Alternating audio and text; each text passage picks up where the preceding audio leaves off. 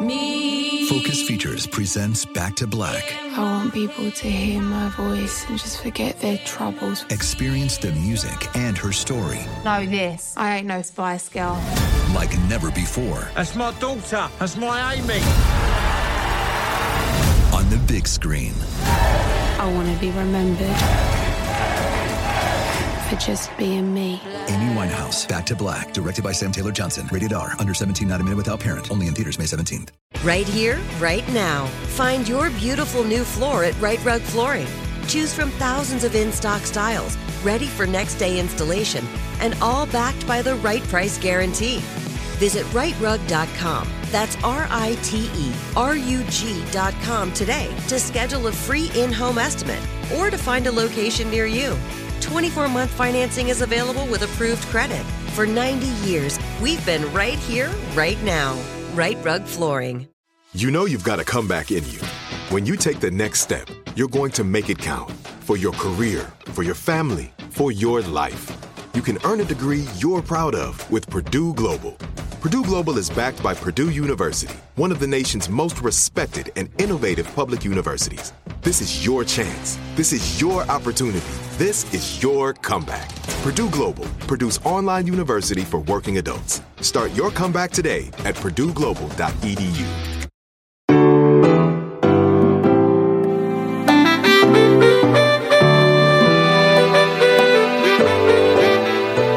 Well, hey, everybody, you have found me, and welcome to Onward with Rosie O'Donnell.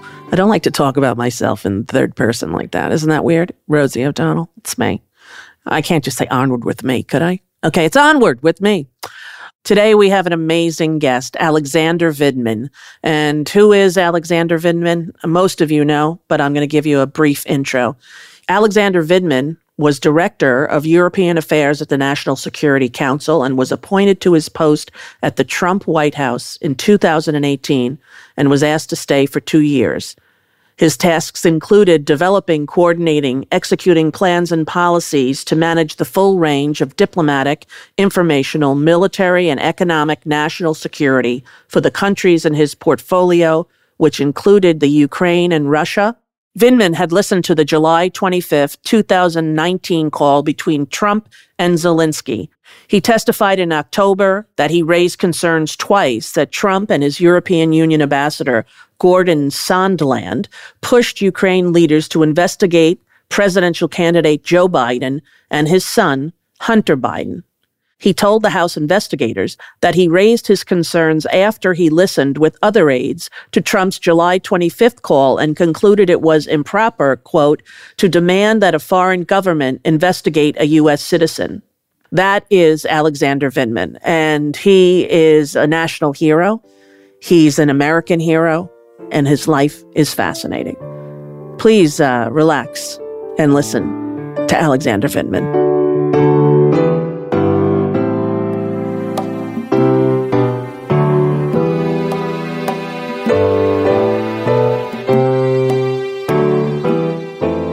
It is so nice to meet you. Can I call you Alex? Please call me Alex. I insist. I I think that you are an incredible human being and I was so moved by your courage and candor during this whole entire incident and this whole administration and and the courage that it took for you to do what you did. So on on behalf of uh, everyone I know, I just want to say thank you because it's it's you're a remarkable guy and i don't know if you get that enough i don't know if people stop you on the street and tell you that but if i saw you in the street i would hug you probably with tears in my eyes and say thank you so much Thank you. That's very kind. Um, first, let me say I'm going to challenge you for the fun- funniest person on the program. Okay, good. If you, and if you say that, if you would, you know, you speak to my wife, you might not think I'm as much of a hero. So, uh, uh, i don't know that because i read her texts and i read uh, what she says you know about you and your family. And she's been so supportive and so right there. You're such a team. You're united. You have a daughter. Like i, I don't know. I admire that about, about you as well. She and your daughter have have put up with so much as a result of this right? They've been great. They have been great. Um, I, I just wanted to get to your point about uh, how what kind of reception I tend to get. Occasionally, I get what I perceive to be like sideways glances, like you know, oh, it's that that Vindman guy or something like that. But in general, uh, you know, just about every single interaction I've had, people have, have come up to me and been uh, very supportive, which I'm grateful for. It is not the way uh, you might see on social media with a kind of incessant, uh, unending attacks, which happens, you know, quite often on, on social media. That's easy. There's a block button there. Um, but in general, when uh, when I see people, they've been very, very kind, and I feel a, a um, wealth of support from the American public at large, and I'm grateful for that. It just it speaks more to uh, the soul of the American people um, that you know that despite what they've been propagandized uh, to believe, uh, I still uh, people have been kind. Yes, and, and I think that's because more people believe in you and, and the truth and what you stand for than believe in the right wing party that's been taken over by Trump. Yeah. But there are too many of those folks, of course, as we both know, probably amounts to tens of millions of uh, sycophants, um, cult followers that are uh, increasingly being driven to violence. It's a small minority, you know, we're a country of 330 million people. It might amount to 1% of the population, 5%, 10% of the population, which in aggregate numbers, that could, could mean what, 30 million people? That's huge. But uh, as a as a percentage of our uh, overall American population, it's really not that much. I think by and large, uh, we we are a kind-hearted lot. Yeah. You said when you were testifying, which was so beautiful, that your father was worried that you might be killed. And you said, no, uh, this is America and here right matters, which is the title of your wonderful book. And thank you for sending me a copy that you inscribed, which I have kept in a place of honor in my house. but um, your father from your your family has escaped a lot of crises, right? You you left uh, your family left Russia, and then you your family escaped the Nazis, and and your mom died when you were quite young. You were three years old, and um, you moved to the United States, and and life here was was not as easy as as one might expect for you know little boys. Did did you find that or? I think large a lot of the a lot of that was true, and I think it was in, in my family DNA to overcome hardship and and be resilient. Um, but I'll tell you that you know w- we didn't know that we didn't have a lot when we were, we were when we were little uh, boys that arrived to the United States. You know, at four years old. Uh, Yes, in hindsight, you know, uh, finding uh, a usable mattress on the street and and using that uh, as a bed because we were you know we, we came here as refugees. My dad had seven hundred fifty dollars in his pocket. He hauled furniture for the six uh, first six months here before being able to uh, to acquire sufficient amount of English to pass a civil service exam and uh, and become a civil servant uh, in uh, engineer for the New York City Department of Environmental Environmental Protection but we didn't know we didn't have a lot. You know, we we were happy go lucky kids. You know, uh, um, doing fine, and I think you know, I guess to a certain extent, what we what we grew up on is understanding uh, that hard work does pay off.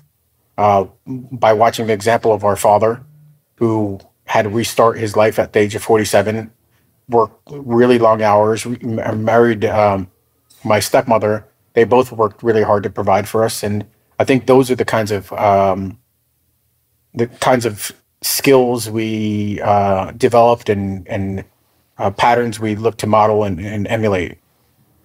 What did your mom die of, if you don't mind me asking? Uh, so we the best we could figure out is um, some sort of uh, lymph cancer, uh, maybe you know a, a lymphoma. But uh, the reason that it, we we're probably even as uh, of it as we are my my dad, who understood what she was uh, suffering from, read an article about the Shah of Iran that had come to the U.S. for treatment for the same kind of cancer, and uh, that had extended his life for you know more than half a decade or so. And he was looking to, to one of the reasons he was looking to come to the U.S. is to seek that kind of medical care and, and save uh, his, his wife's our, our mother's life. Um, Yeah. yeah, but You were too young to remember her, really. I'm sure in stories, maybe that you remember her from from family lore, but in your own memory, you don't carry any memory of her, really, right? We don't, um, but we make it a, a kind of a, a pilgrimage uh, when we whenever um, I'm in Ukraine, whenever my brothers are in Ukraine, and I, I'm there for for work, uh, trying to be helpful with this war. Uh, Mm-hmm. While I was in government as a policymaker, uh, I'd make it a point to take a pilgrimage to her gravesite and you know make sure everything was in order and you know. Yeah, that's a hard one. My mom died as well when I was 10 and there were five children. But but I do uh, have memories and my my youngest brother was just about 5 and he doesn't really have very many at all, you know. And I always wished I could give him the few that I that I have. But even at 10, I don't have a lot of memories. I think the shock of it, you know, doesn't allow you to store as many things when you're a young kid like that. Yeah, I uh, I think for us, uh, it's a little bit more difficult. I, we're close with our stepmother. She raised us from when we were about seven years old, but we have a very special relationship with our dad. He was Yeah. a sole caregiver for a long time. Uh, you know, again, uh, quite an amazing individual, uh, a model for us. And uh, you know, I think the fact is that we're we're closer with him uh, just by by nature of that relationship. So it's a little bit of discovery for me, kind of watching the interaction between my daughter and my wife Rachel, and how close they really are. Uh, It's it's something that I guess we didn't quite get a chance to experience in the same kind of way. I imagine uh, you, Rosie, also had a similar kind of experience growing up. Yes, totally. And when, when my daughters started to do the things that pre-teenage girls start to do, I was shocked because, uh, you know, I didn't have that time period to push away from my mom and identify myself as an individual person. You have to go through this as a human. But when my kids did it, I was bereft. You know, I thought, Yeah. what are they doing to me? Not realizing that I, because I hadn't seen it happen as a kid, you know. We'll be right back with Alexander Vindman after this.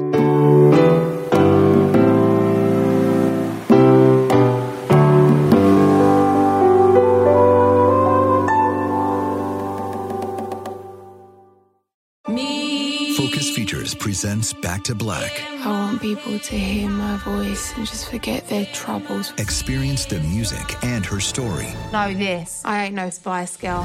like never before That's my daughter. That's my Amy. on the big screen. I want to be remembered for just being me. Amy Winehouse, Back to Black, directed by Sam Taylor Johnson. Rated R, under 17, not a minute without parent. Only in theaters May 17th. Right here, right now. Find your beautiful new floor at Rite Rug Flooring. Choose from thousands of in stock styles, ready for next day installation, and all backed by the right price guarantee.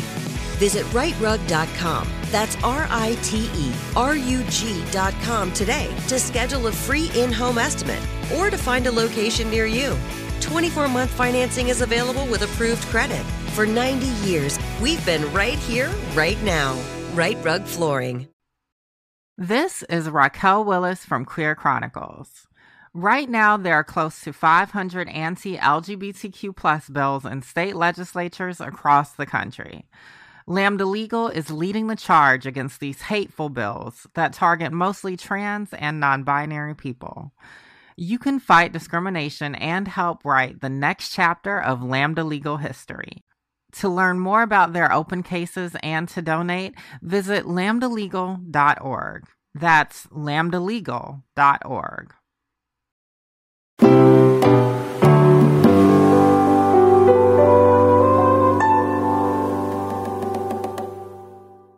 Do you think your father provided you with the moral compass that allowed you to become, I'm going to say, a whistleblower, even though you don't like that word I read?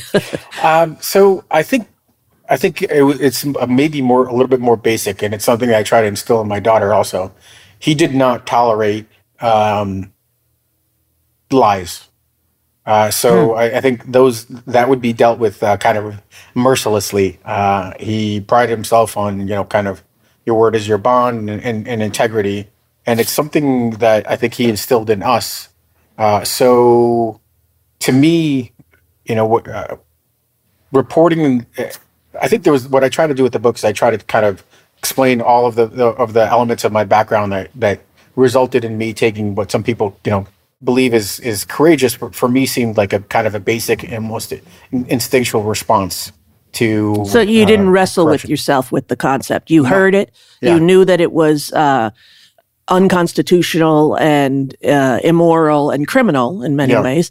Yeah. So you said he basically tried to hold him up for uh, money in Sure. order to President Trump in order to get bad information on Biden, Yeah. who he was terribly afraid of. It was it was easy. I did not struggle struggle with that at, at all. Frankly, um, it was the right thing to do. I, I was doing it in the in the right way in in the proper reporting channels. There are uh, there's recourse. I was in a very lofty position as a director for European affairs. It's it's a serious position. You're convening the deputy assistants uh, secretaries across all the departments and agencies. It's the equivalent of an Army three star uh, uh, general, so way above my, my pay grade.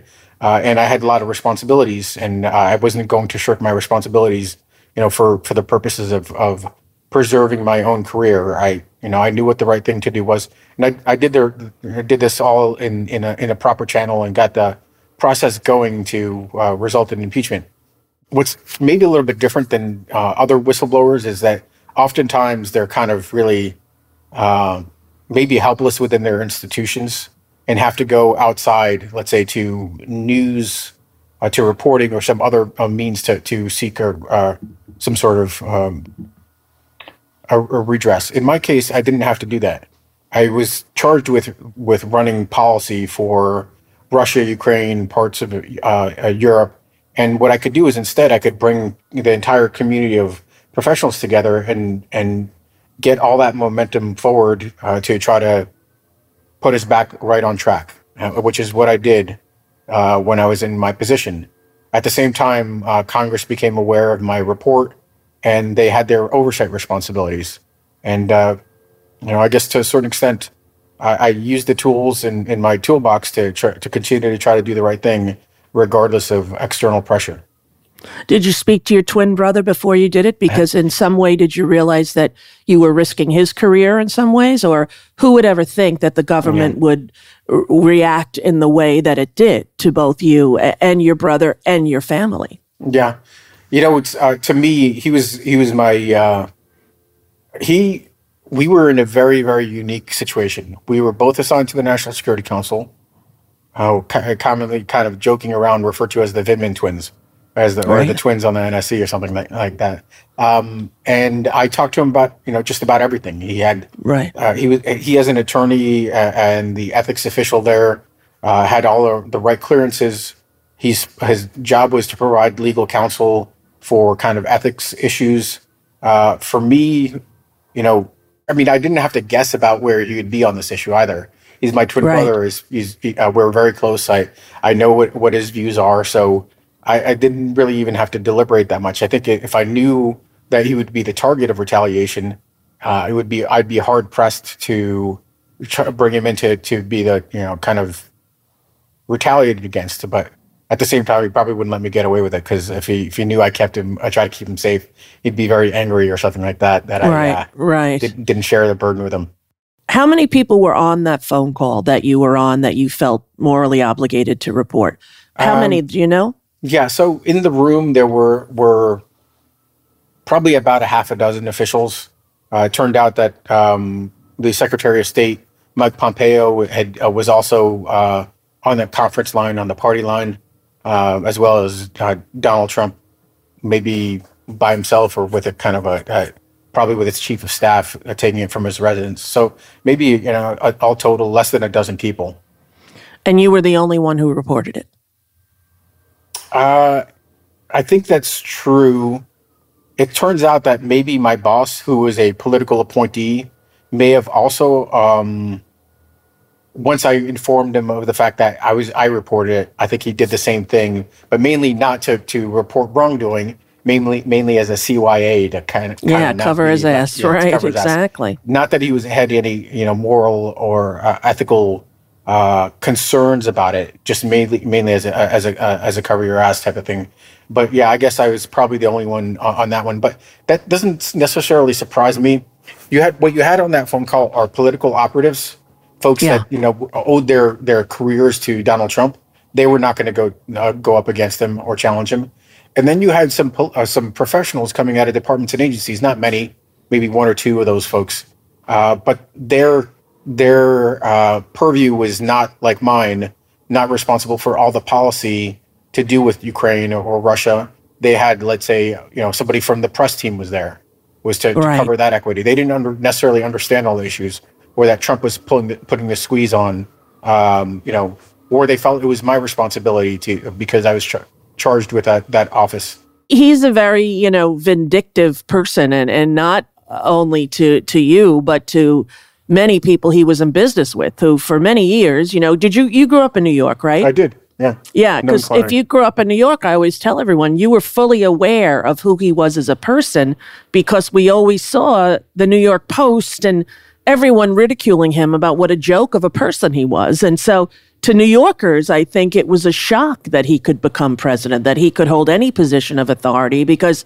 we all viewed him as like a, a bad used car salesman, you know, selling steaks and vodka and ties, you know. Sure. I, always say to people that uh, you should be barred from uh, general election if you can't uh, win your own constituency.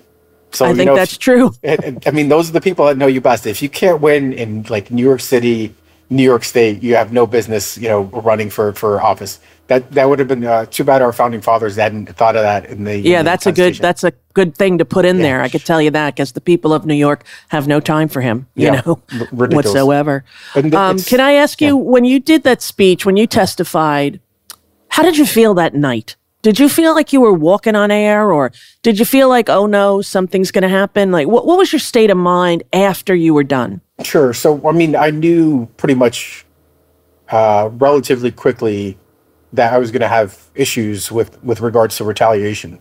Um, you know, within within the first couple of days, uh, I knew that I was already out on the outs with the White House.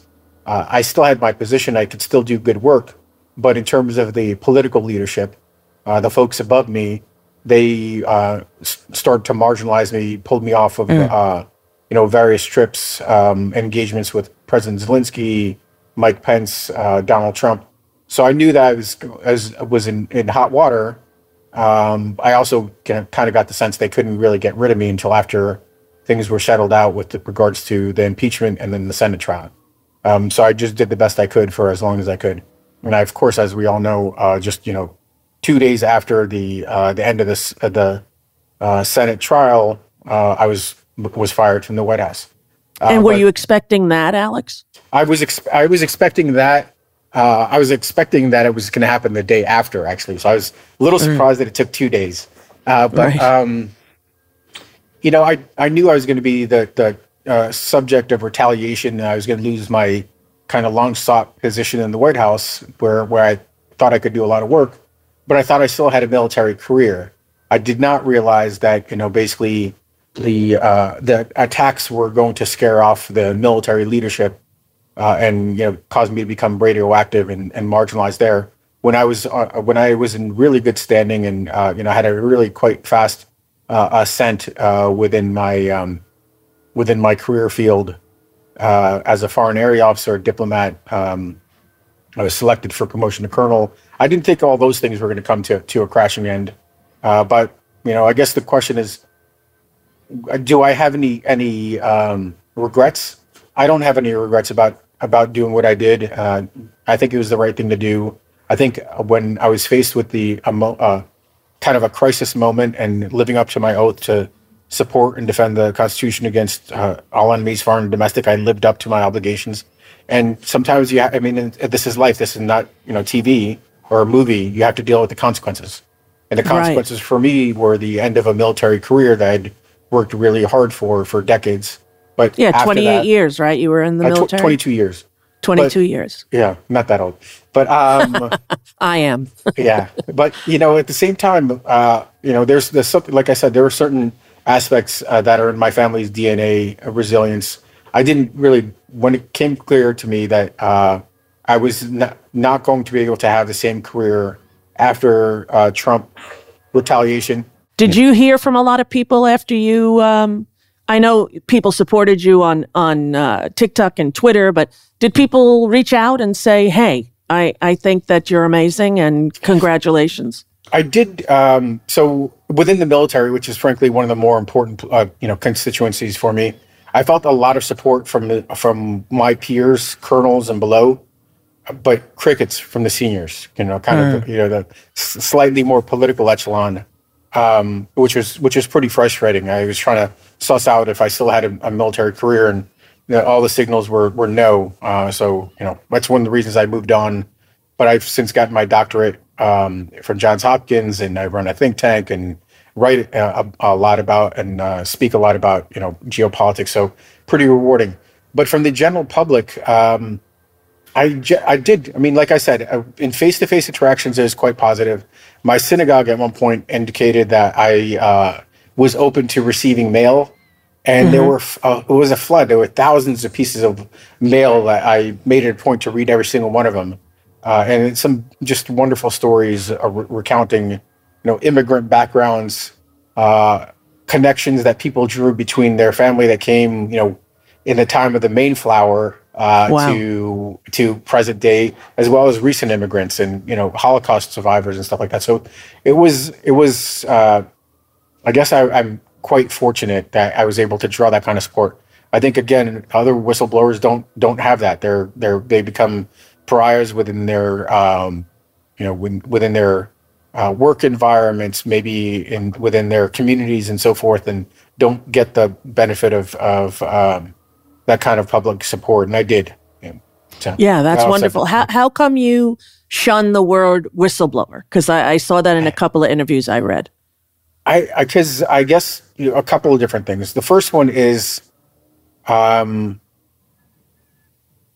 because I think whistleblowers sometimes uh, have to deal with even more challenging circumstances than I, than I did. Mm-hmm. They didn't have the ability to reach out and uh, reach receive support. They ha- have to deal with the um, trauma of being a whistleblower, uh, losing their job, um, losing their livelihood, potentially family, and uh, not being you know able to recover frankly, I guess in part is I do feel like I was able to recover, you know, knocked down, but got back up, uh, continue to do things that I thought were important to me. So I think right. that's one of the reasons I, I, I kind of, uh, I feel like it's, it's a, maybe a bit of a disservice to the term whistleblower. The other one is, um, well, well, your dad was worried about you losing your life. I think that's true. I think from his context, it made huge sense. Uh, if I had done something like this in in Russia, they would have murdered me. You know, Prigozhin's right. plane was knocked down, and uh, that's the way they they deal with you know p- people that are seen as uh, opponents. But we live in a different society. We live in a, a society uh, governed by the rule of law. Um, you know, by by our uh, Western democratic liberal values. Uh, you, even if we fall short of them, sometimes that's kind of still in in our uh, DNA. Try, always trying to strive for that more perfect union so I didn't have to feel for, uh, uh, fear in the same way. I mean, yes, I was concerned about losing a job and providing for my family, but I also recognize that uh, unlike my dad, who came here at 47, I, I was younger. Uh, I didn't have three. I had a daughter uh, and and a wife. I didn't have three boys and and uh, no spouse like he did. I spoke English. I had my Ivy League degrees. I mean, I could land on I you know I could land on my feet. So I guess from that standpoint, again. Um, you know, I I think I I, I was pretty darn uh, I've I've done pretty well in spite yeah. of these challenges, in spite of being taken off uh, you know the path I had set for, for myself. But it doesn't change actually uh, actually one aspect of it is that the the Trump regime has never really been held to account until re- quite recently. Recently, yes. For for all of their various criming. I think that uh, right the January 6th uh, insurrection was the culmination of the president's efforts to try to steal the 2020 election. It mm-hmm. started mm-hmm. with with my report. It started with, with what, what with what I was reporting, which was the president was trying to tip the scales in his favor by uh, extorting an investigation against then President Biden, Vice President Biden, to steal that election. It culminated in an insurrection. He only now, after you know many years, has he been finally held accountable for for his uh, criminal activities. Mark Meadows, his chief of staff, directly responsible in, in retaliation uh, against me, finally being held uh, uh, accountable. So, in a lot of ways, frankly, I feel validate, uh, validated and vindicated. And uh, when when these folks are wearing their orange jumpsuits and and paying for their crimes, I think that this episode will will be you know kind of closed for me.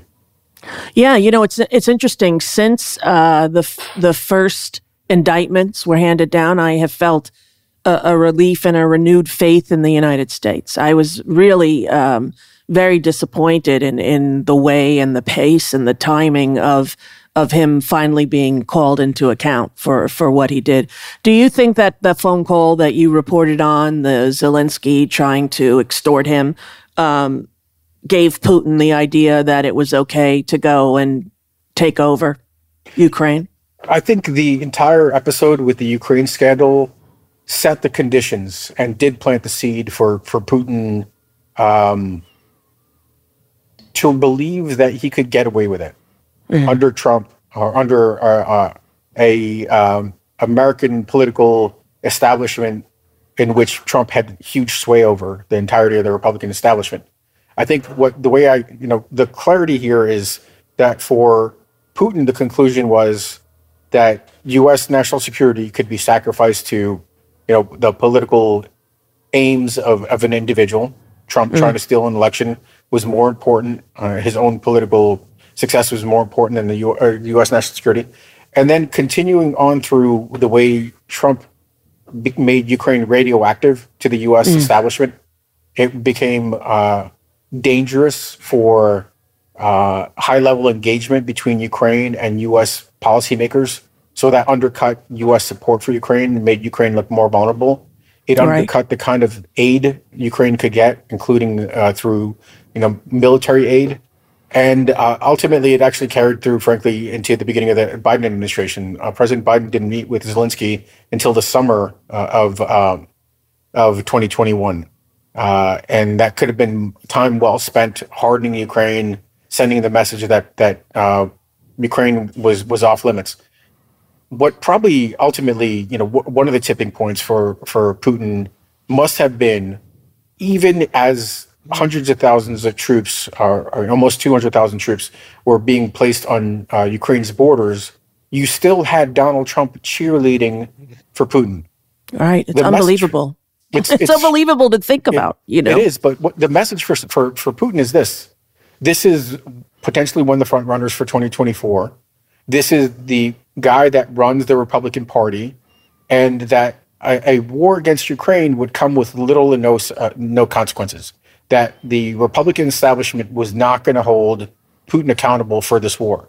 That's the message that Trump and all his acolytes were sending to Putin. That's why Putin felt so comfortable in launching this war. That and you know his misplaced chauvinism about Russian power versus who the Ukrainians were. Uh, that's just a, another historical feature of Russia and its kind of uh, you know imperialism and domination of the region. But do you happen to know the death toll in the Ukraine for Ukraine citizens and since it started? Um, it, it's so the the official numbers are frankly in in the low uh, tens of thousands sounds like a you know that is a absurd number um, right but it's it, it's that's the official uh, death toll the estimates are significantly higher for places that the russians are occupying like mariupol alone mm-hmm. expectations are that there were tens of thousands of people killed there in russia's uh, attack on the city and the, the population right. the the toll for the mil- ukrainian military may be uh, you know as high as 70 80 maybe 100000 which is a catastrophic number. We're talking about a country with a pre-war population of about 43 million, and 100,000 of their best and brightest um, have, have been killed uh, fighting to defend the country. It is not, you know, the Russians have been throwing their ash and trash, a lot of their ash and trash there. Prisoners, tens of thousands of prisoners uh, uh, that were uh, dragged into the ranks to to fight against Ukraine. But for Ukraine, it's uh, a cross-cutting of society. Artists, actors, um, musicians, scientists have all signed up to do their patriotic duty and defend their country, defend their homes, defend their families, and uh, you know it, it, they've they've taken punishing losses, and it's it make, kind of makes you sick if you think about you know what what this means for the f- future of society. Um, and this war is not likely to end uh, anytime soon. Unfortunately, I think it's likely to last through. Uh, there's a small chance that we'll get into some negotiations towards the end of this year, but it's likely to last through 2024. In part because of the fact that Putin. They want to might- see if Trump wins, right? Yeah, Putin may think that he could snatch victory from the jaws of defeat in a favorable U.S. election. We'll be right back with Alexander Vindman after this.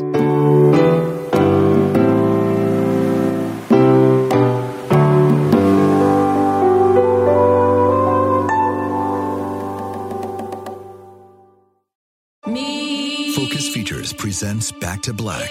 I want people to hear my voice and just forget their troubles. Experience the music and her story Know this. I ain't no Spice Girl.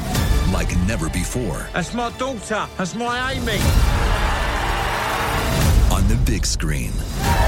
I want to be remembered for just being me. Amy Winehouse, Back to Black, directed by Sam Taylor Johnson. Rated R, under 17, not a minute without parent. Only in theaters May 17th. Right here, right now. Find your beautiful new floor at Rite Rug Flooring. Choose from thousands of in stock styles, ready for next day installation, and all backed by the right price guarantee. Visit riterug.com. That's R I T E R U G.com today to schedule a free in home estimate or to find a location near you. 24 month financing is available with approved credit. For 90 years, we've been right here, right now. Rite Rug Flooring. This is Raquel Willis from Queer Chronicles. Right now, there are close to 500 anti LGBTQ plus bills in state legislatures across the country. Lambda Legal is leading the charge against these hateful bills that target mostly trans and non binary people. You can fight discrimination and help write the next chapter of Lambda Legal history. To learn more about their open cases and to donate, visit lambdalegal.org. That's lambdalegal.org.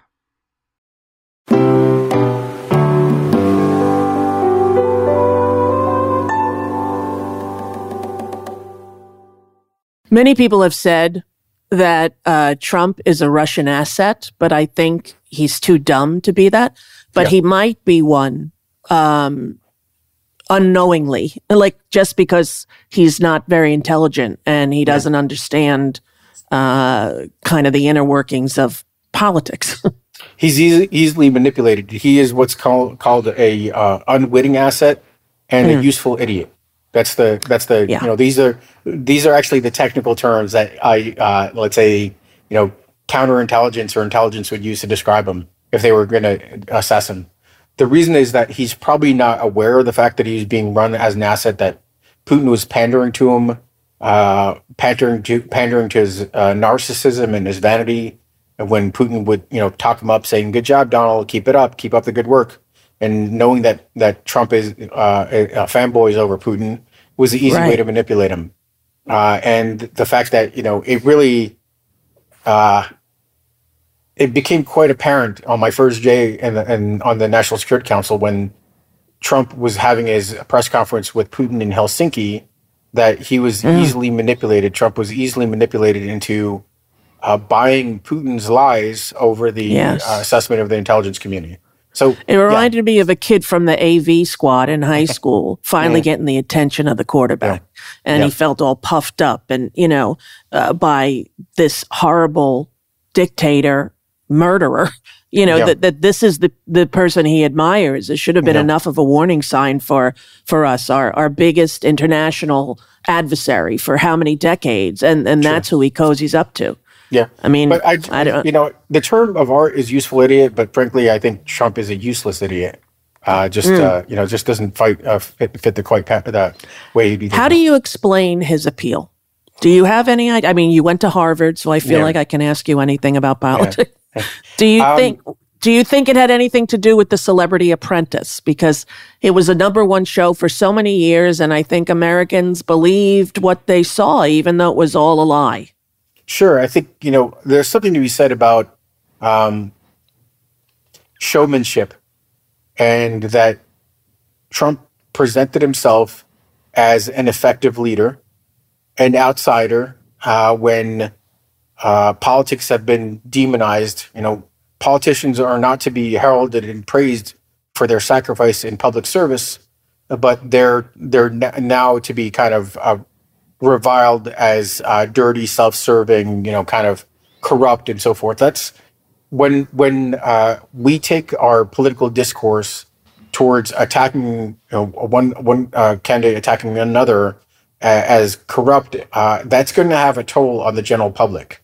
Uh, so the, the, idea that this guy was going to come in and, and drain the swamp because he's an outsider, um, that you know government is too bloated like the Republicans have been saying, it's ineffective. That that you know we ha- we have big government, our tax dollars are being wasted. When when politicians say that long enough, it's it's a propaganda thread that really starts to uh, kind of uh, pervade the way people yeah the way people think about uh, politics. And this guy was going to come in to be an effective leader. Now, nobody in New York was going to buy that because they knew exactly who he was. We'd been brought up recognizing that he's a, a failure, a fraud, you know, um, numerous bankruptcies and, you know, infidelity, all sorts of other stuff. But the American public wasn't aware of that.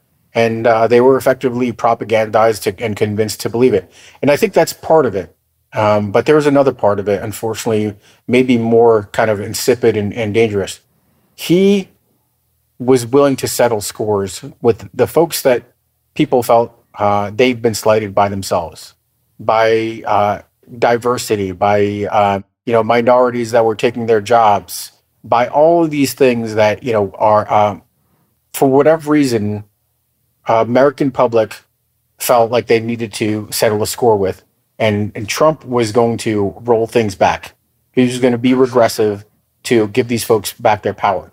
So I think yeah. that that's a that is the more dangerous component of this is that it kind of feeds a base notion that um, you know the reason that your lot in life is so difficult is because somebody's taking something that rightfully belonged to you, right. and Trump was going to roll that back.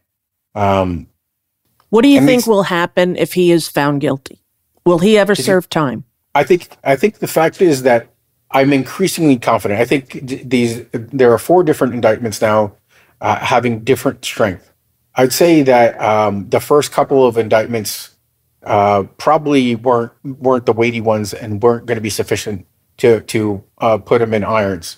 But his um, indictment for uh, mishandling classified information is is is very dangerous. Uh, these are highly classified documents that he um, he stole, mm. and potentially, uh, while the assessment's being done, uh, it is hard to fathom that other foreign intelligence uh, networks that were not uh, aware of the fact that he had all these classified documents or were not looking to gain access to these documents. So he potentially compromised uh, operations, um, compromised our, our, you know our in, intelligence uh, um, on the ground. All those all yeah. those people who were murdered. Uh, yeah. You know, um, is he responsible for that? You know, I mean, so that's that's that's what's being analyzed right now. So I think that is a grave um, crime, and I think he's likely to serve time for that.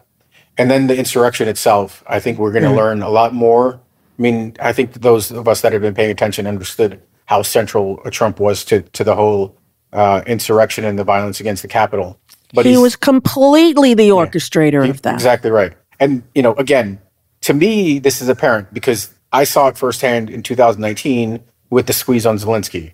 All, the rest of the public really learned about it only after he uh, attempted to claim the fact that uh, he, he, the election was stolen from him. Of course, that's because he failed to steal it himself. So he's doing a lot of mirror right. imaging. Exactly. So I think he's he's likely to serve time actually, and so are his enablers, which is critically important. It's not just the the kingpin, but the enablers, because the message needs to be sent to other folks uh, that you know if they support a criminal enterprise, they're going to pay the price.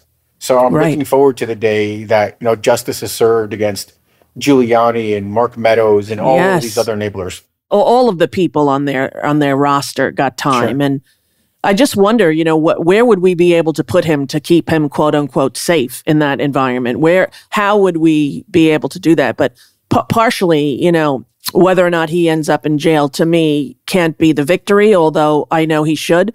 The fact that there are all of these indictments and there were people yeah. like you, like uh, who with the courage to stand up for what's right, You know, all of Thank these you. DAs and all of these uh, people who refuse to bow to him, you know, they all deserve to be put on a pedestal, like I believe you do, because uh, you are what it means to be an American in my mind. You know, it's interesting when uh, when I was testifying, I, I I'm for some reason kind of one of the more notable figures, but there were lots of my uh, colleagues that were Yes. up there with me.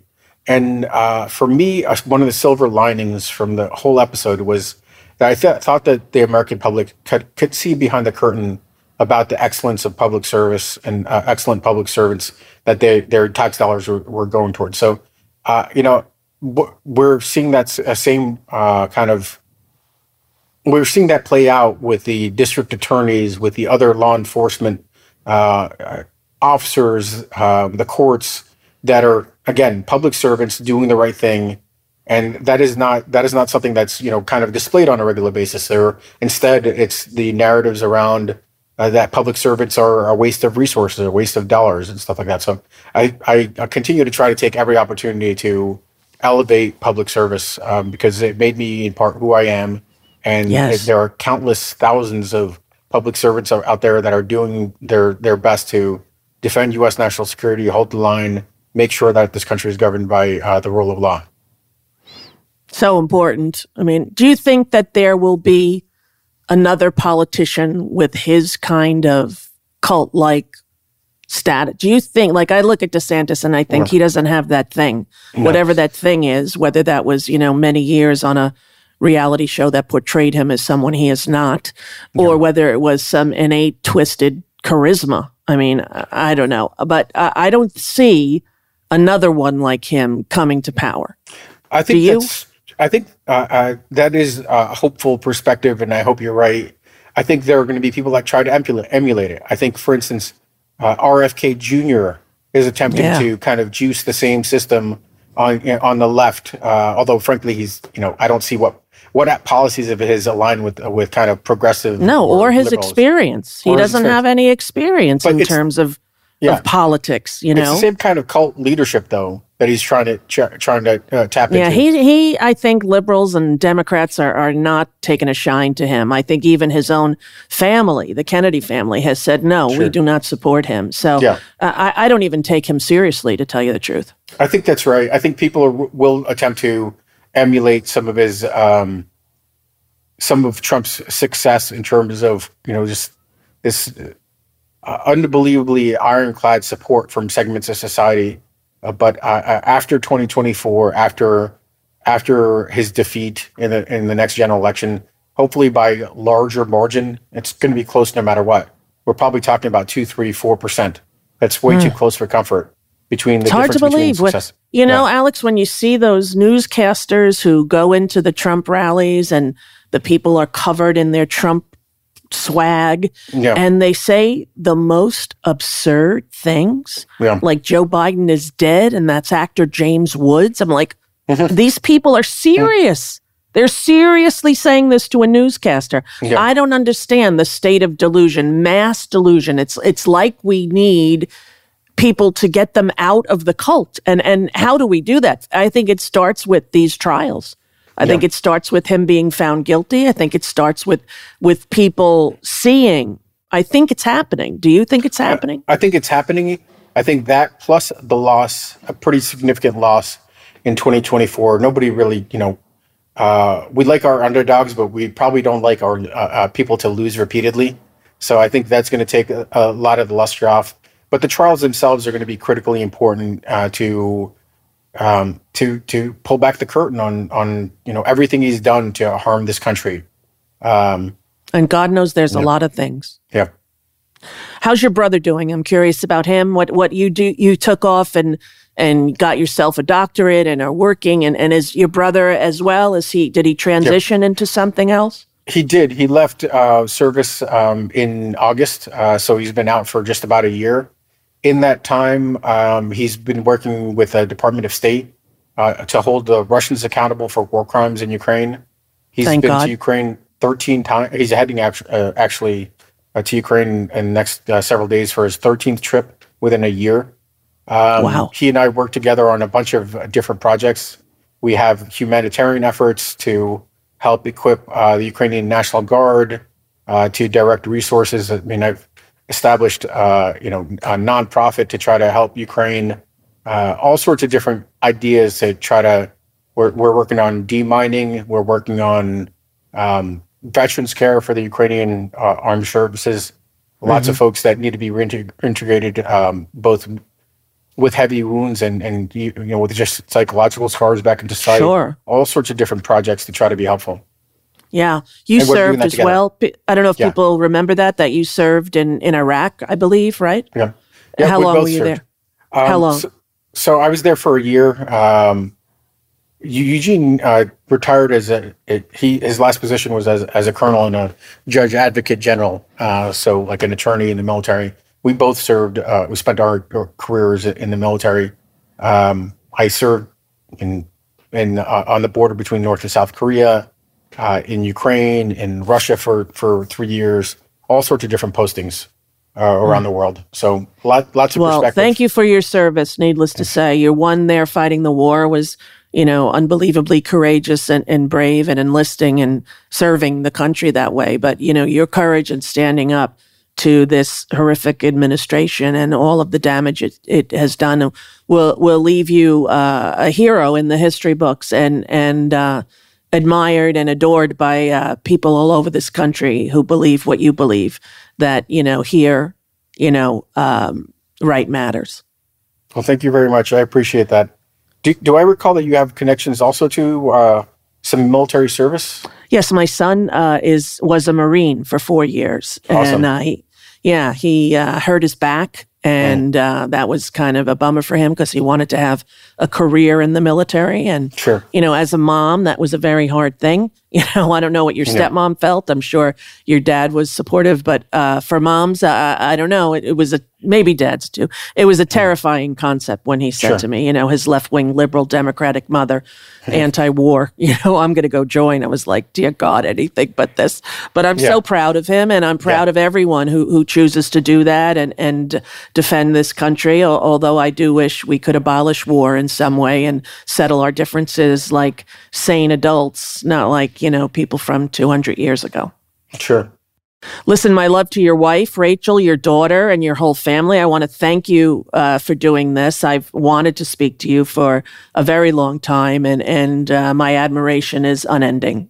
Thank you very much. I'm glad we finally connected. Surprised it took us this long, but looking forward to speaking to you again soon. I know exactly. We had some Twitter interaction there a Yeah. little bit, but Yeah, definitely. But uh, thank you for doing this, and uh, I hope to hear from you if if the tri- when the trial ends. I would love to do this again so that we Terrific. could uh, take a take a gander at, at where we ended up. Sounds good. Thank you. Take All care. right, Alex. Thank you so much. Bye. I hope you enjoyed that. You know, we tend to run a little long with these kind of conversations, so we don't have time for questions today. Next week, the one and only Kathy Griffin. Don't miss it. We drop on Tuesdays. Onward with Rosie O'Donnell.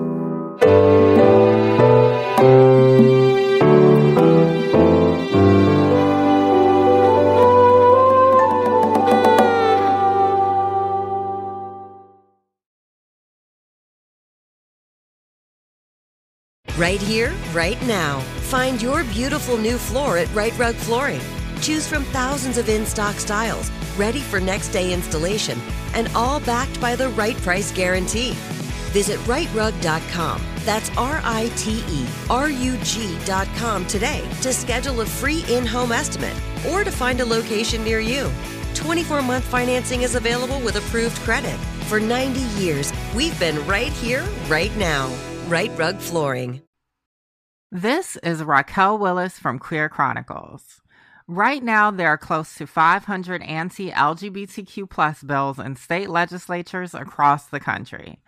Lambda Legal is leading the charge against these hateful bills that target mostly trans and non binary people. You can fight discrimination and help write the next chapter of Lambda Legal history. To learn more about their open cases and to donate, visit lambdalegal.org. That's lambdalegal.org. What's up, y'all? Janice Torres here. And I'm Austin Hankwitz. We're the hosts of Mind the Business Small Business Success Stories, a podcast presented by iHeartRadio's Ruby Studios and Intuit QuickBooks. Join us as we speak with small business owners about the tools they use to turn their ideas into success. From finding that initial spark of entrepreneurship to organizing payments and invoices, we've got you covered. So follow and listen to Mind the Business Small Business Success Stories on the iHeartRadio app or wherever you get your podcasts.